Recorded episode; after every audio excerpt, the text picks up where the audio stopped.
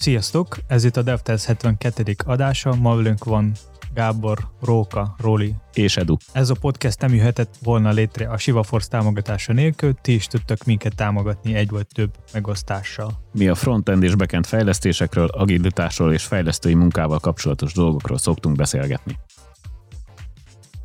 Ma fogunk beszélni arról, hogy mikor újraírunk a kódot, a WebDev konferenciáról, ami történt nemrég, és a Super Linterről.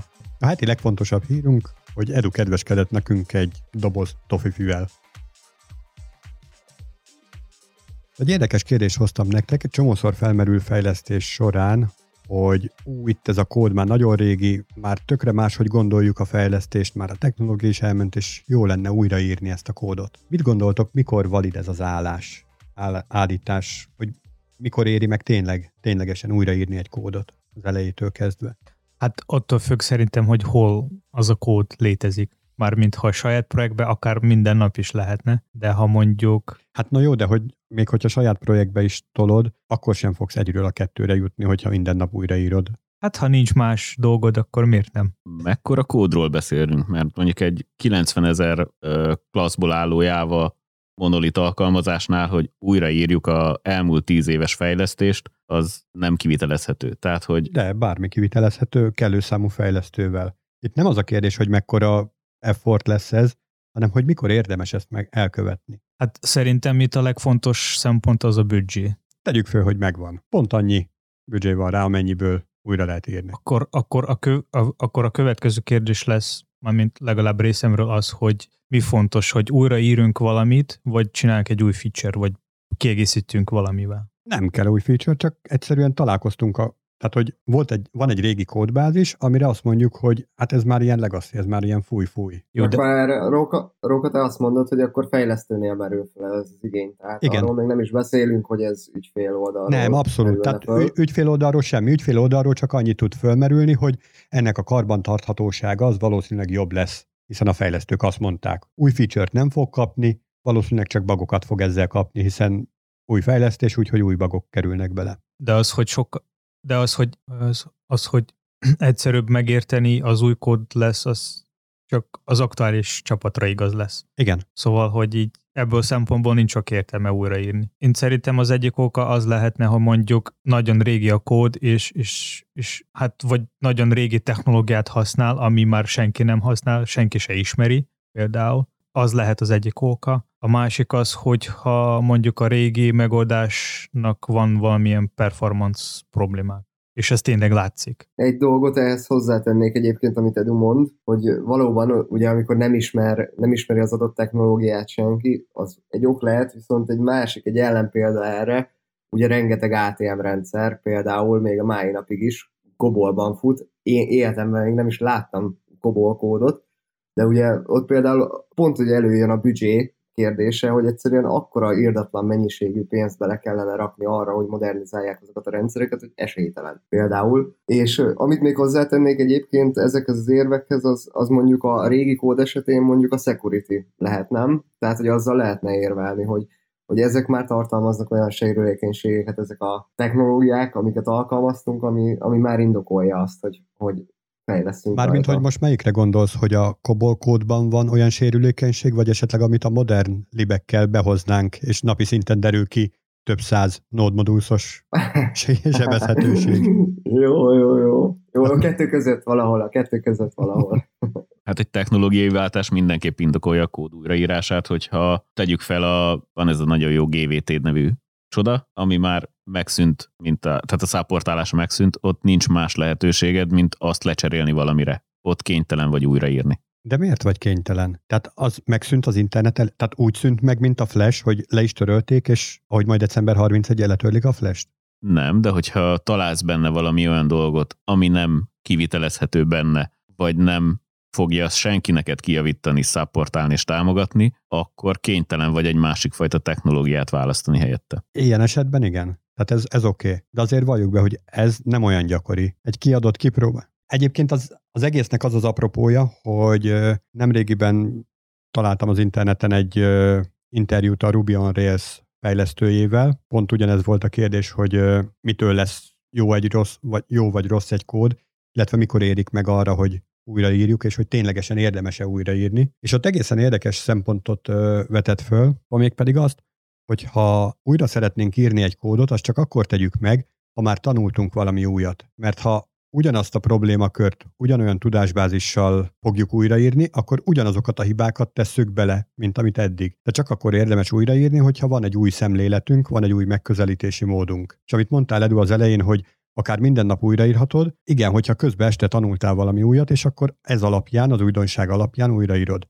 Ha ugyanazzal a tudásbázissal mész neki, akkor valószínűleg ugyanazokat a problémákat fogod beletenni. Egy picit lehet, hogy javulni fog, de minél nagyobb a kódbázis, annál elhanyagolhatóbb ez a, ez a fajta javulás. Az új szemlélet, az új szemléletem mit értesz egyébként? Tehát, hogy hát, mit tudom én, eddig objektumorientált voltál, és most megtanultál funkcionálisan, például. vagy pedig, vagy, aha. Tehát tudom. például ilyet, akár új framework behozol, ami pont megoldja azt a problémakört, amit te szeretnél. Lehet, hogy az új keretrendszer nem fog segíteni, hogy ugyanazt a problémát, mármint hogy ugyanazt a Lehet. problémát el tudsz követni a, a másik keretrendszerrel Lehet, is. de hogyha nem lesz új eszköz a kezedben, akkor nem esélyed sem lesz arra, hogy jobb legyen a dolog. Ez most, hogyha nem szoftverek, szoftverekről beszélünk, hanem például nekiállsz egy falat vésni, és azt szoktad meg, hogy a kis ö, kézi fúróddal fogod ütvefúróval szétfúrni az egészet. Tök jó működik, de rájöttél, hogy ez így nem annyira hatékony, hanem más szögben fogod meg, de ugyanolyan rossz lesz az egész. Akkor érdemes nekiállni újra egy ilyen problémának, hogyha megismerted, mit tudom én, egy, egy nagyobb útvefúrót, egy légkalapácsot, egy, egy hiltit, vagy valamit. Jó, de mondjuk, hogy ha keretrendszerek esetén, ha mondjuk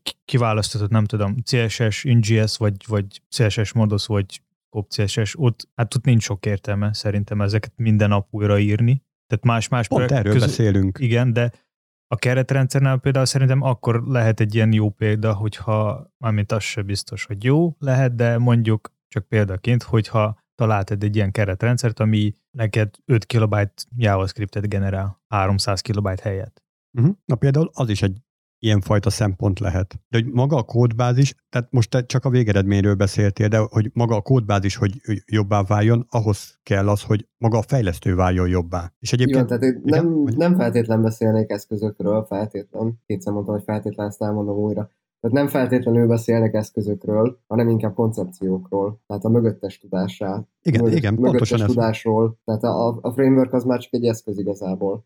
De akkor megint igazolódik az, hogy minden nap újraírhatod a kódot, hiszen mindennapos kódolással újabb és újabb dolgokat tanultál meg és tapasztaltál meg. Pontosan. pontosan. Oké, okay, de hogyha ugyanazt a kódot túrod újra meg újra, elfogy. Tehát nagyon minimális lesz az. Viszont, hogyha bementél a könyvtárba és elolvastál egy tök jó szakkönyvet egy olyan témáról, amiről még soha nem is hallottál, teljesen más nézőpontból tudsz ugyanarra a problémára nézni. Hát és akkor újraírtad, aztán holnap kijön egy másik cikk neten, hogy nem más, hogy kell csinálni, akkor újraírsz megint. Igen, csak, csak ez ténylegesen, tehát hogy minőségileg, minőségileg lesz másabb az a kód, amit így írsz újra, mint hogyha mindenféle plusz tudás nélkül neki állsz, azt, hát most már okosabb vagyok, és most már újraírom. Hát igen, csak az, hogy egy nap olvasol a könyvbe egy dolgot, aztán más nap internetbe olvasol valamit más, ahogy máshogy kell csinálni ugyanarról a dolgról, aztán ha még valamelyik fejlesztő mondja, hogy hát nem, ez még máshogy kell csinálni, tehát szerintem ez így nem biztos, hogy jó irány így folyamatosan mindenkit követni, hát, és újra és újra írni. De ne, nem is erről van szó, tehát nem arról van szó, de hogy... tanulsz közben valami újat. Oké, okay, de hogyha tényleg a saját odatudás, nem pedig csak azt mondod, akkor itt egy blog, és akkor ez alapján elmegyek rajta. Mert azt mondta a blogírója, hogy ez nagyon tuti. Hát gondolom mindenkinek onnan indul az hát, a tudás. Vagy igen, vagy nem. Tehát lehet, hogy saját tapasztalat alapján, hogy hobbi projekten kipróbált, amit már tényleg százszor újraírt, és ott van a fejében egy tök új koncepció, amit a projekt során nem csinált senki. Jó, csak ha nem látsz valamilyen példát, akkor nem biztos, hogy fogod tudni, hogy melyik a jobb és melyik a nem. Tehát, hogy az, hogy te saját magától megírtad százszor ugyanazt a függvényt, az nem azt jelenti, hogy ez jó lesz, vagy rossz. Hát valószínű, hogy nem tud egy, egy szintnél jobbá lenni. Max azt tudsz kitalálni, hogy hogy gyorsabban tudsz begépelni ezt a függvényt. Igen.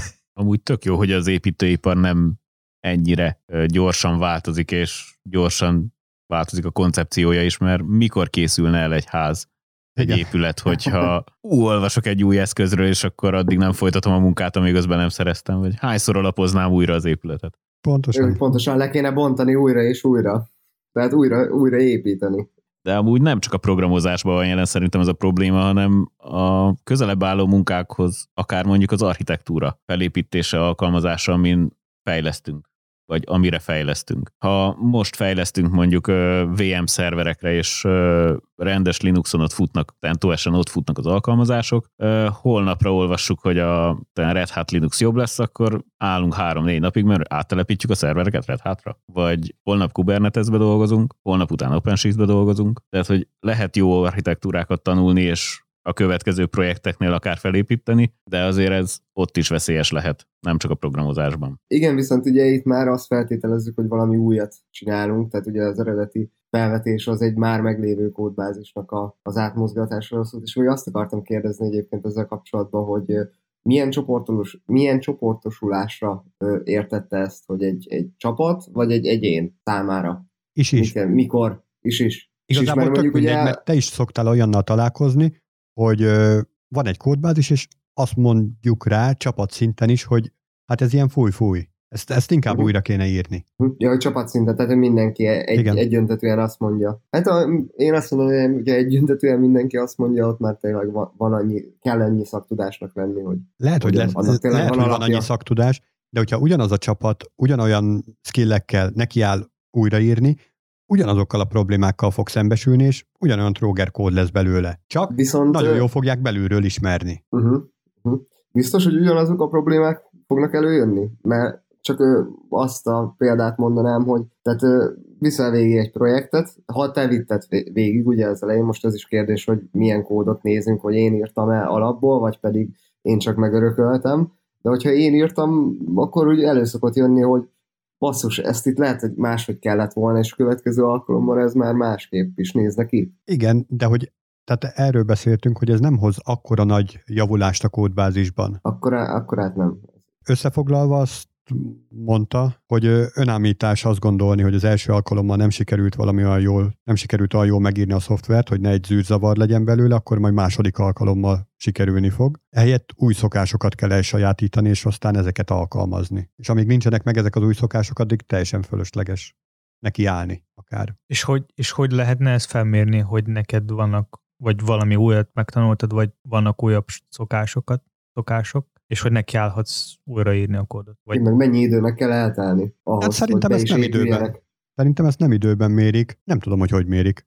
Én ezt azt mondanám, hogy talán a tervezéssel tudod megelőzni, hogy amikor uh, megnézed, hogy akár egy kódrészletet mikor írnál újra, hogyha a tervezésnél már le tudod tervezni, hogy az új megvalósításába milyen osztályokat, szervezeteket, függvényeket, ciklusokat és egyebeket alakítanál ki, amit látod, hogy mennyivel lesz szervezettebb, egyszerűbb, vagy átláthatóbb maga a folyamat. Na igen, a tervezés az nagyon sokat tud segíteni ezen. Tény. Sőt, akár ott, ott, ott levizsgázhat az ember, hogy mennyi újat tanult, hogy tényleg jól lesz-e. Úgyhogy amikor megjön ez a fúj-fúj szöveg, hogy írjuk az egyik, írjuk újra az egyik nem szeretett alkalmazásunkat, akkor lehet, hogy először csak egy folyamatábrát kéne rajzolni. Igen, és hogyha még az is előfordulhat, hogy miközben a folyamatábrát rajzolja az ember, megismeri azt a kódot, amit eddig fújozott, és rájön, hogy hát nem is tudna jobban mert olyan problémákat old meg, amit egyszerűen így lehet. Amúgy így még a fújozásra úgy rátérve, hogy szerintem nem az van, hogy egy csapat szinten minden ember képes utálni egy kódot, nagyon sokszor talán így a követés miatt. Mert ha már mindenki, azt mond, mindenki más azt mondja, hogy fúj a kódra, akkor én is azt mondom, hogy fúj a kódra. Jó, ilyennel is sokszor találkoztam. Amikor így konkrétan rákérdezek, és mi a baj? Hát azt nem tudom, csak a többiek mondják. Akkor aztán fogtam a fejem, hogy...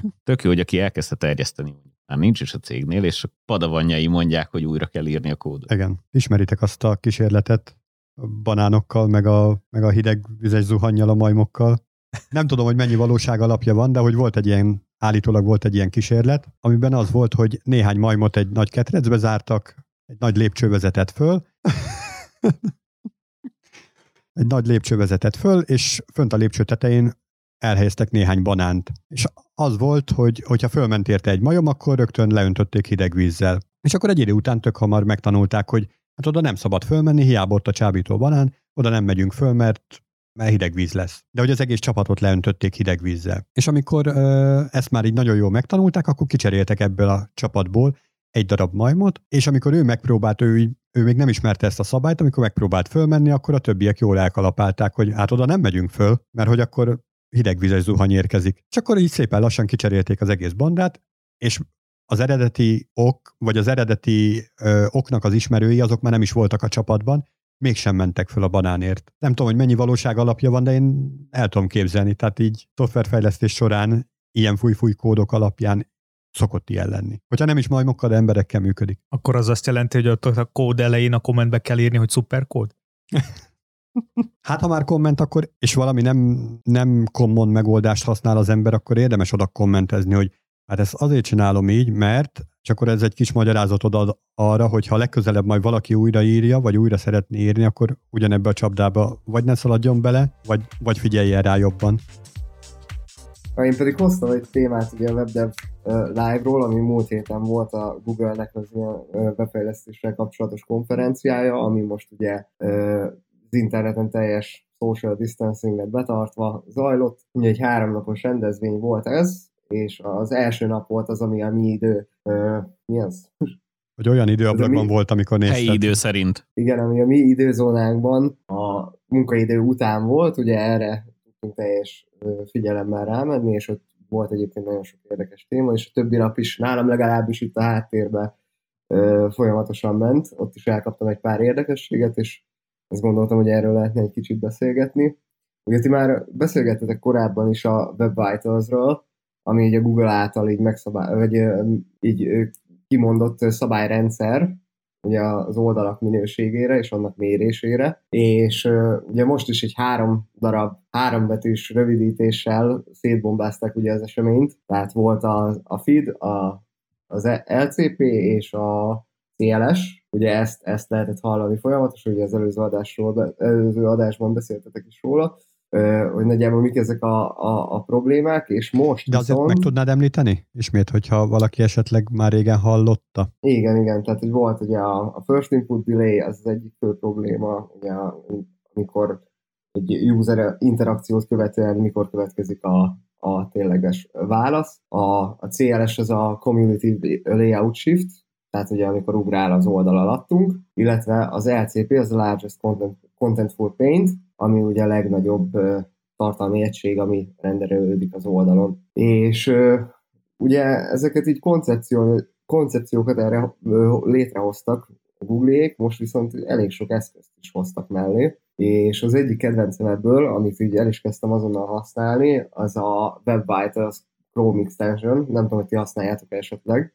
Ugye arról szól a történet, felrakod ezt kis extension és amelyik oldalon vagy, ő automatikusan leméri neked ezeket a Web Vitals ö, metrikákat, ugye ezt a három-három betűs ö, kis mozaik szót, és ö, ami még érdekesség ezzel kapcsolatban, ugye megvannak, hogy minek kell megfelelni, milyen százalékoknak így amúgy, és ami még pluszban érdekesen az extensionnél, hogy ő alapból a kis ikonjában már ki is rajzolja neked azt a ö, metrikát, amiben az oldalad elhasal esetlegesen. Tehát fölírja neked szépen az ikonban már látod is, hogy LCP például, és a, a az adott másodperc, amit, amit te produkálsz ugye a Largest Contentful Paint befejezésében, és nagyon okos kis, nagyon pici kis alkalmazás ez, igazából de nagyon hasznos tud lenni, egy folyamatos visszajelzést tud adni a fejlesztő felé. Roli, pillanatra ezzel az LCP-vel kapcsolatban. Ez csak a nagy színes dobozokat jelenti, mert hogy az is nagy területet kell hozzá péntelni, vagy pedig valóban user által fogyasztható tartalmat jelent. User által, hát képeket is, képeket is jelenthet. És általában egyébként ez a, ez a legnagyobb. Tehát most már használom egy ideje ezt a kis alkalmazást, és ugye azokon az oldalakon is ugyanúgy megy, amit nem én fejlesztek, és ugye ott is jön folyamatosan a visszajelzés, és szinte, hát majd, hogy nem százszerzalékhoz közelít az, hogy a, az LCP, ami, ami visszajelez. És ugye az esetek nagy részében ez képek miatt, képek miatt van. Ugye itt a képekkel kapcsolatban is volt, tehát az Adi Ozmáninak az előadásában volt egy... Találtam egy mi? zöldet, hogyha egy státuszt nézek meg, akkor az zöld. ja, igen. igen. Ja, igen, igen, akkor, tehát hogyha hibátlan viszont a, a visszajelzésed, akkor, akkor zöldre változik. Szóval ugye az Edi Osmani előadásában is volt ugye a képekkel kapcsolatban, hogy milyen best practice vannak, hogy hogyan használjuk a képeket. Ugye sok eset, egyébként sok más témát is feldolgoztak, és nagyon azt vettem észre, hogy igazából a megoldás az sosem egy ilyen hú, nagyon nagy forradalmi újítás, hanem igazából a best practice-eknek a, a betartása az, ami, ami minket ö, el tud juttatni odáig, hogy ezeket a Web Vitals statisztikákat zöldön, zöldben tartsuk gyakorlatilag. És ugye itt a kép optimalizálással kapcsolatban is hoztak pár eszközt, ugye Google-ös srácok korábban, még azt nem is tudom, tavaly, lehet, hogy tavaly volt már, hogy megírtak ezt a Scoosh nevezetű appot, ami ugye a háttérbe WebAssembly-t használva real-time tudod a böngészőt nézni, optimalizálni a, a képet, majd azt lementeni, és különböző enkódereket is tudsz te ott real-time bekötni, tehát hogyha azt mondod, hogy te most JPEG-gel akarsz, akkor most JPEG-gel optimalizálsz, hogyha akarsz, akkor WebP-vel. Egy nagyon okos kis app, és nagyon érdemes megnézni egyébként a web.dev oldalt, aki még nem tette, és ott le is van írva a, az egész konferenciának ugye az anyaga, meg a videók is egyesével föl vannak töltve, amik voltak. De például azzal mit lehet kezdeni, hogyha ugrál az oldal? Mert ugye pontokat raktál be, amiatt egy kicsit máshol törik a sor, vagy ö, raktál be ilyen social gombokat, amiatt egy kicsit később töltődik uh-huh. be, és lejjebb ugrik, képet raktál be, és amiatt majd arrébb mozdul. Ugye az meglepő, hogy ilyenkor, amikor elmozdul az oldal, mindig a hirdetésre ugrik. Tök véletlen amúgy. Igen, egyébként itt, itt is volt egyébként, amit mi is alkalmazunk rendszeresen, hogyha meg tudjuk, a, meg tudjuk állapítani a megközelítőleg, ha legalább megközelítőleg, de meg tudjuk állapítani, hogy mekkora helyet fog elvinni az adott doboz, vagy az adott kép, vagy az adott content, hirdetés, akármi az oldalon, akkor ugye ezt előre allokáljuk azt a képet. Tehát azt akár, akár CSS-sel is ugye meg lehet Na jó, de mondjuk font esetén, tehát hogy a beépített rendszer font az egy picivel szélesebb vagy keskenyebb, és emiatt egy sorral több betörik. És amikor kattintanál rá a gombra, akkor hogy, hogy nem pont a hirdetése fogsz kattintani amúgy, ami az oldal közepén van, mert annyival csúszik arrébb. Ja, hát itt a font display is, amivel ezt ki lehet, mert pont most voltam ott. Még egy másik témát azért említenék ezzel kapcsolatban. Ugye ezeken kívül még volt egy érdekes az első nap, az AMP projektesek hozták be, igazából hogy Rókát kérdezném majd, hogy mi a véleménye. Ugye veled szoktunk néha egy workerekről beszélni, mikor jó, mikor nem jó, és ugye a webworkerekben alapvetően nem érhető el a DOM, de most ugye az AMP-sek csináltak egy ilyen, és még folyamatban van egy olyan implementáció, DOM API implementáció, ami workerben használható, és ugye azt, azt szeretnék ezzel elérni, hogy egy ilyen komplexebb uh, DOM műveleteket meg tudjanak oldani a háttérben, hogy ezzel nem blokkolva a main threadet, hogy erről, erről mi a vélemény. Én akárhányszor belekezdek valami ö, ilyen történetbe, mindig szükségem lenne a domra. Most képzeld el, hogyha arra használod a workert, amire kitalálták, hogy mondjuk elmegy az interneted, és akkor a háttérbe úgy csinálsz, mintha elmentenéd azt a lájkolást, és majd, ha visszajön, akkor majd úgy a háttérbe be is küldött tényleg, tehát ilyen háttérműveletekre, arra nagyon jó ideális. Az, hogy domot manipuláljál vele, nem véletlen van az, hogy egyébként például Android rendszeren is egy szálon módosítod a, a felületet, és nem pedig csak úgy a háttérből nekiállsz. Vagy Gábor, mit tudsz erről mondani? Igen, tehát, hogy uh, valóban, amikor a UI-t kell vakarni, az célszerű egy threaden megjeleníteni, hogy uh, magát a user élményt biztosító felület, az mindig aktív legyen, az mindig válaszoljon, és az mindig uh, működjön. Tehát a UI threadet sohasem használhatod blocking műveletre. Igen, ezzel abszolút egyetértek egyébként. Meg Én, ugye képzel csak el, hogy egyszerre akarnál ugyanazt a dobozt valamilyen programozási hiba miatt, ugyanazt a dobozt megjeleníteni. Akkor most ki lesz az erősebb? Ez, ez, ez rendben is van egyébként igazából. Én, amiket mostanában egyébként próbálkoztam, ami, ami workert igényelt volna, az, az jó, tehát nem manipulálni szerette volna a domot, hanem elemezni. Arra viszont ez nagyon jó lehet az eszköz, hogy a háttérben elemezd. Arra gondolsz, hogy a Virtual DOM helyett? Akár. De szerintem erre jó, van egy jó példa, a Svelte.is, amelyik hm. pont úgy működik, hogy nem a Virtual DOM-on domol manipulál, hanem rendesen hagyományos módon manipulál a... De én nem manipulálni domol. szeretném, hanem elemezni. Egy kicsit konkrétabb példát tudsz mondani? Hát, ja, hogy mit tudom én, ilyen milyen, milyen attribútumokat tartalmaz, tehát, hogy mit tudom én, például akadálymentesség terén, megvan-e minden, ami kell. És ezt miért kell workerbe? Ne, ne, ez nem én nem menjen. Mert egy attribútum kiolvasás az... De nem egy, hanem az egész dom. hanem az összes attribútum kiolvasása az mennyibe fáj? Mennyi? Hát de, de azt nem tudom most így hirtelen neked megmondani. Na, de hogy, Bocsira. tehát, hogy tényleg van-e értelme, hogy mit tudom én egy ilyen nagyon mély ö, DOM struktúrát nekiállni, kiszervezni workerbe, hogy azt, azt szétszincáld, hogy egyébként mondjuk 10.000 diven lévő 20.000 darab attribútumot, az mennyi idő kiolvasni? Van értelme ennek az optimalizálásnak? Mert hogyha ez ilyen töredék, tized század, másodpercek. Akkor minek? Aha. Hát figyelj, nem tudom, de nem néztem meg. És amúgy, ha, Pontosan. és amúgy, ha ez Chrome plugin lesz, akkor tök mindegy, mert a Chrome amúgy is eszik sok memóriát, szóval nem. Hát az borzasztó tényleg. De még mindig nem a Java. Az már túllépett a jávát. Akkor persgőt kell bontani.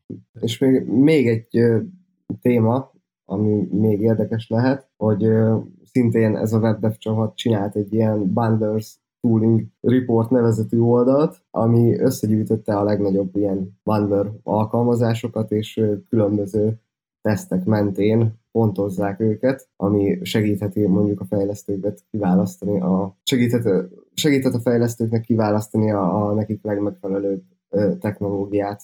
Tehát itt ö, megtalálta a Browserify, Parcel, Rollup és a Webpack. Ugye az látszik, hogy overall a teszteket, amiket most megfogalmaztak, ami között egyébként meg, benne van a code splitting, hashing, import, mod, ö, meg bocsánat, a újra. Tehát, hogy van a, közte a code splitting, hashing, meg dynamic import, és egyebek, és ez alapján ugye tudja, nem tudja, részlegesen tudja, pluginnal tudja, ez alapján ö, vannak pontozva, és itt egyébként a rollup éri el overall a legjobb értékelést, de ugye hogyha bizonyos szempontokat kiveszünk, tehát hogy az adott projektbe éppen az nem kell, akkor lehet, hogy ez az eredmény változhat is. Tudunk belőle súlyozni? Tehát, hogy nekem az egyik szempont az fontosabb, mint a másik, és hogy úgy adjon Nem. eredményt? Ő nem, nem, nem, nem.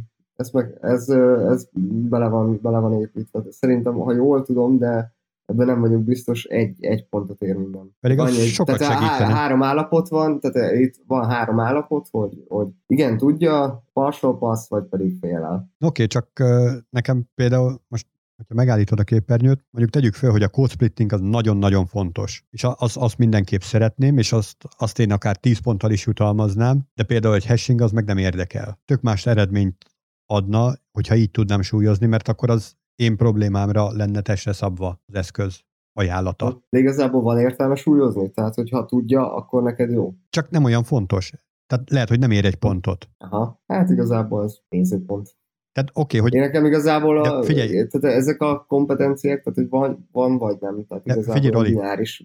Tehát, hogy van nem 10 kellett. darab olyan feature, amit tud, ezért 10 pontot ér. De nekem egy 11-re lenne szükségem, de arra nagyon. És a fenét érdekel, hogy 10 olyan feature-t is tud, ami amúgy nem érdekel. Hát persze, de hogyha megtalálod benne azt a feature-t, amit tud, onnantól kezdve az már lehet a te eszközöd. Tehát az Igen. egy kiindulási pontként szerepel. Igen, csak milyen jó lenne, hogyha én be tudnám pipálni, hogy ezeket a dolgokat szeretném, hogy tudja, nekem ezek fontosak. Uh-huh. Na hát akkor találtunk egy GitHub is a srácoknak, szerintem Aha. érdemes lenne feladni. Na, de egyébként tök jó eszköz. Még egy utolsó zárásként volt még egy nagyon, a, azt hiszem a második vagy harmadik nap környékén, nagyon vicces sztori volt igazából, TensorFlow, TensorFlow-s csapat mutatta be, hogy miket értek el most kliens oldali machine learningben, és mutattak egy, az emberke mutatott egy, csinált magának egy visibility cloakot, tehát így szépen elrejtette magát, ugye ezt WebXR-rel, és a TensorFlow ES-sel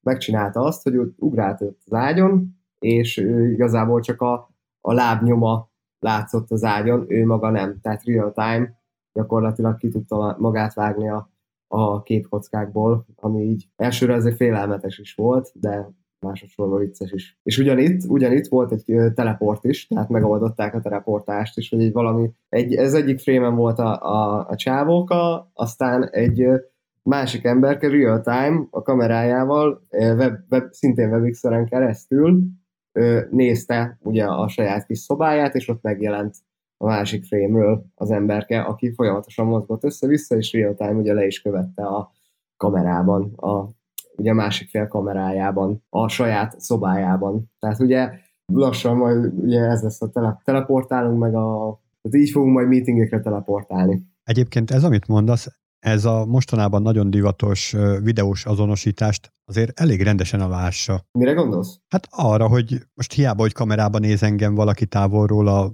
bankból, hogy nagyon nagy összegű kölcsön szeretnék fölvenni, vagy számlát nyitni, vagy ilyesmi, de attól, hogy néz engem, attól még, és mozgok, meg minden, az közel sem biztos, hogy azt látja, amit, ami a valóság. Uh-huh. Igen, igen. És ezt ilyen egyszerű eszközökkel, tehát ilyen script kiddi módon pár nap alatt össze lehet egy ilyet dobni. Ja, hát azért még kicsit, kicsit még kockás volt. Kicsit még pixeles volt.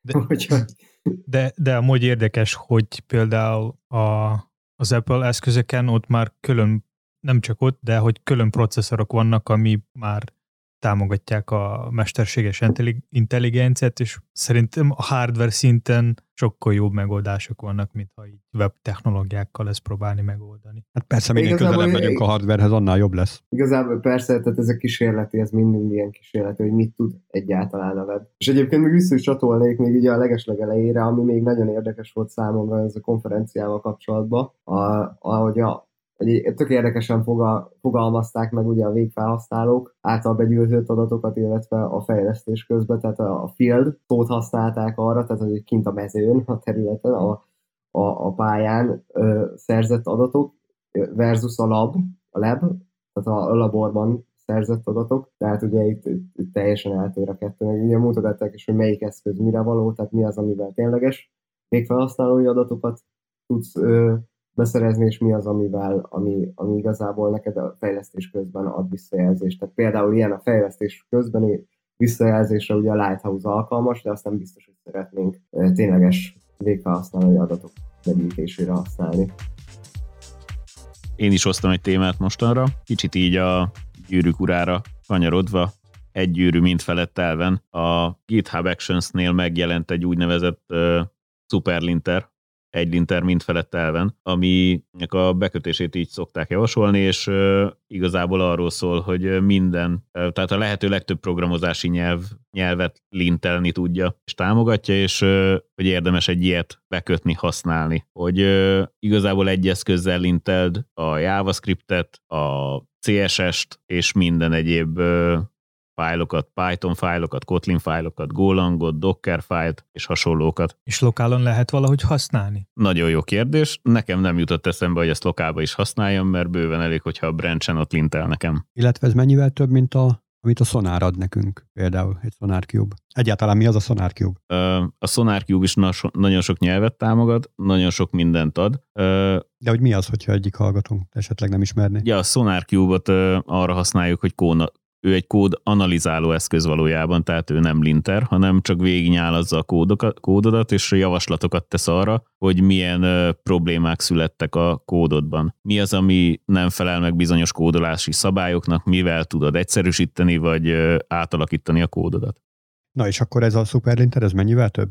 Ö, annyival több, hogy még, ö, ha jól tudom, a JavaScript beköttök egy saját lintert, a CSS-re is egyfajta lintert köttök be, és konfiguráltok fel, addig ez a superlinter mind a kettőt támogatja. Tehát, hogy egy, én számomra ez jávásként egyszerű volt konfigurálni és beállítani, és a projekten az összes típus rögtön lintelte. Uh-huh, ez tök jó hangzik. Anélkül, hogy én nagyon elmennék JavaScript irányba, és JavaScript-es lintereket állítgatnék be, a kódomba lévő néhány JavaScript fájt is rögtön lintelte, és jelezte a hibáit. És ezeket standard toolinggal csinálja, tehát framework specifikus, vagy pedig meg van határozva előre, hogy akkor JavaScript-et ES-lintel és es standard szabályokkal, vagy pedig pluginolható. Illetve, hogy a szabályrendszer az állítható-e. Fantasztikus dolgokat kérdeztetek.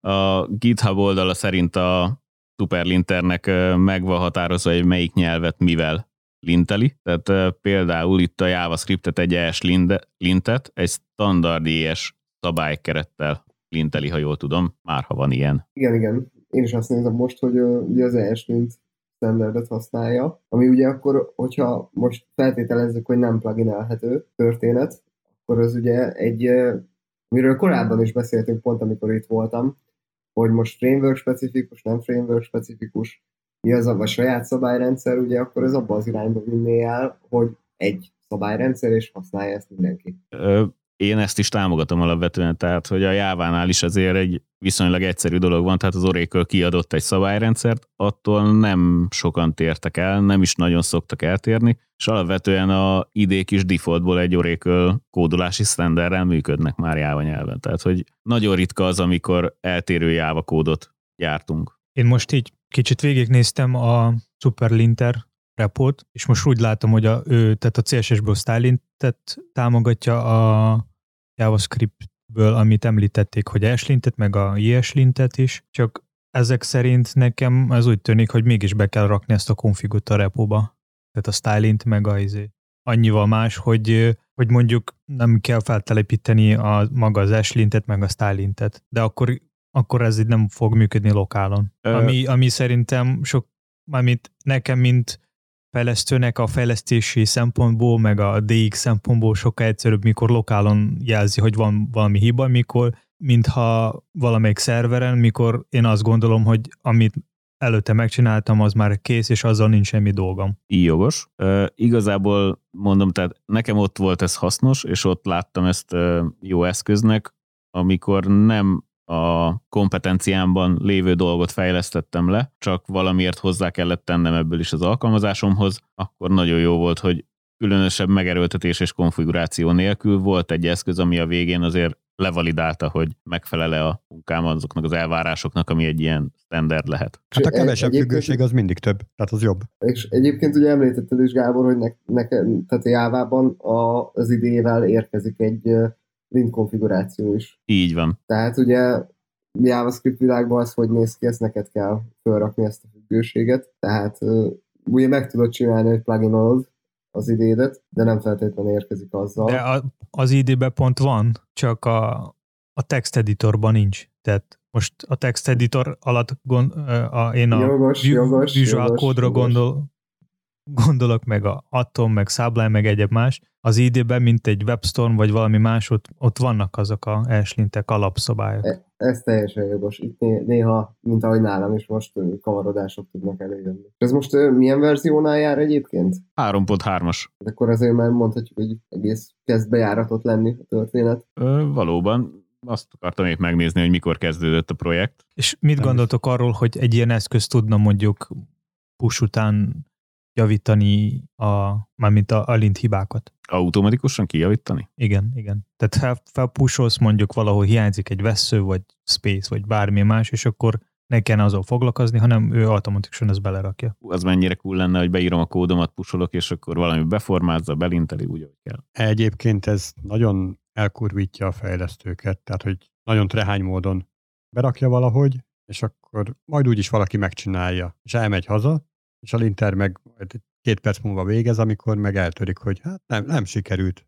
Ez, ez már sokkal rosszabb, mint amit ő meg tud csinálni. És ti, hogy ti amúgy hogy szoktátok fejleszteni? Mert mármint arra gondolom, hogy már lint szabályok helyesen, vagy valamilyen szinten, vagy na- nagyobb részét, vagy a, a fájlmentésre belerakjátok a izét, mármint egy hukot, és akkor elformázza a, az ID.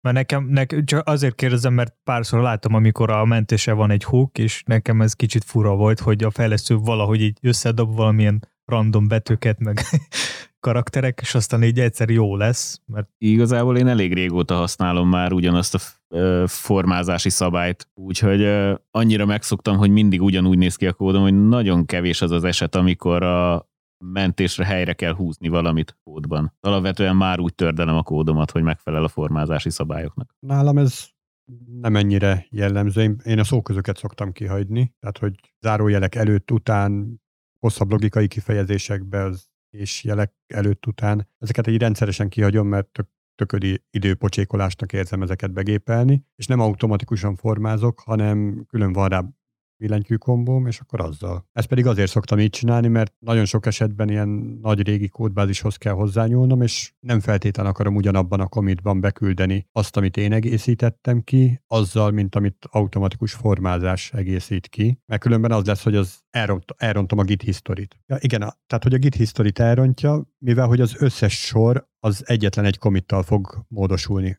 Hogyha például mondjuk ilyen szóközöket tabokra cserélünk, vagy ilyesmi. És ezt inkább két committal szoktam megcsinálni. Az én kódomat, amit most módosítottam, csak azt beformázom, és akkor úgy bekomitolom, és egy külön másik commitban pedig az egész fájlt. Hát És a pull requestedben már úgyis egyszer látszik. igen, de attól függetlenül két külön commit lesz. Tehát az megőrződik. Tehát, hogyha valaki commit history-ban nézegeti, hogy ez a feature, ez mikor romlott el, vagy ho- hogy történt, vagy miért kérte az ügyfél azt, hogy ez így vagy úgy működjön, akkor attól még ott lesz az. Ha csak nem követünk különböző ribézes és hasonló git flókat. Ennyi fért bele a mai adásba. Ha esetleg valakinek van bármilyen kérdés, visszajelzés, akkor nyugodtan lehet írni nekünk Twitteren, Facebookon, vagy akár e-mailben, és hallgassátok minket legközelebb is. Sziasztok! Sziasztok! Sziasztok! Sziasztok!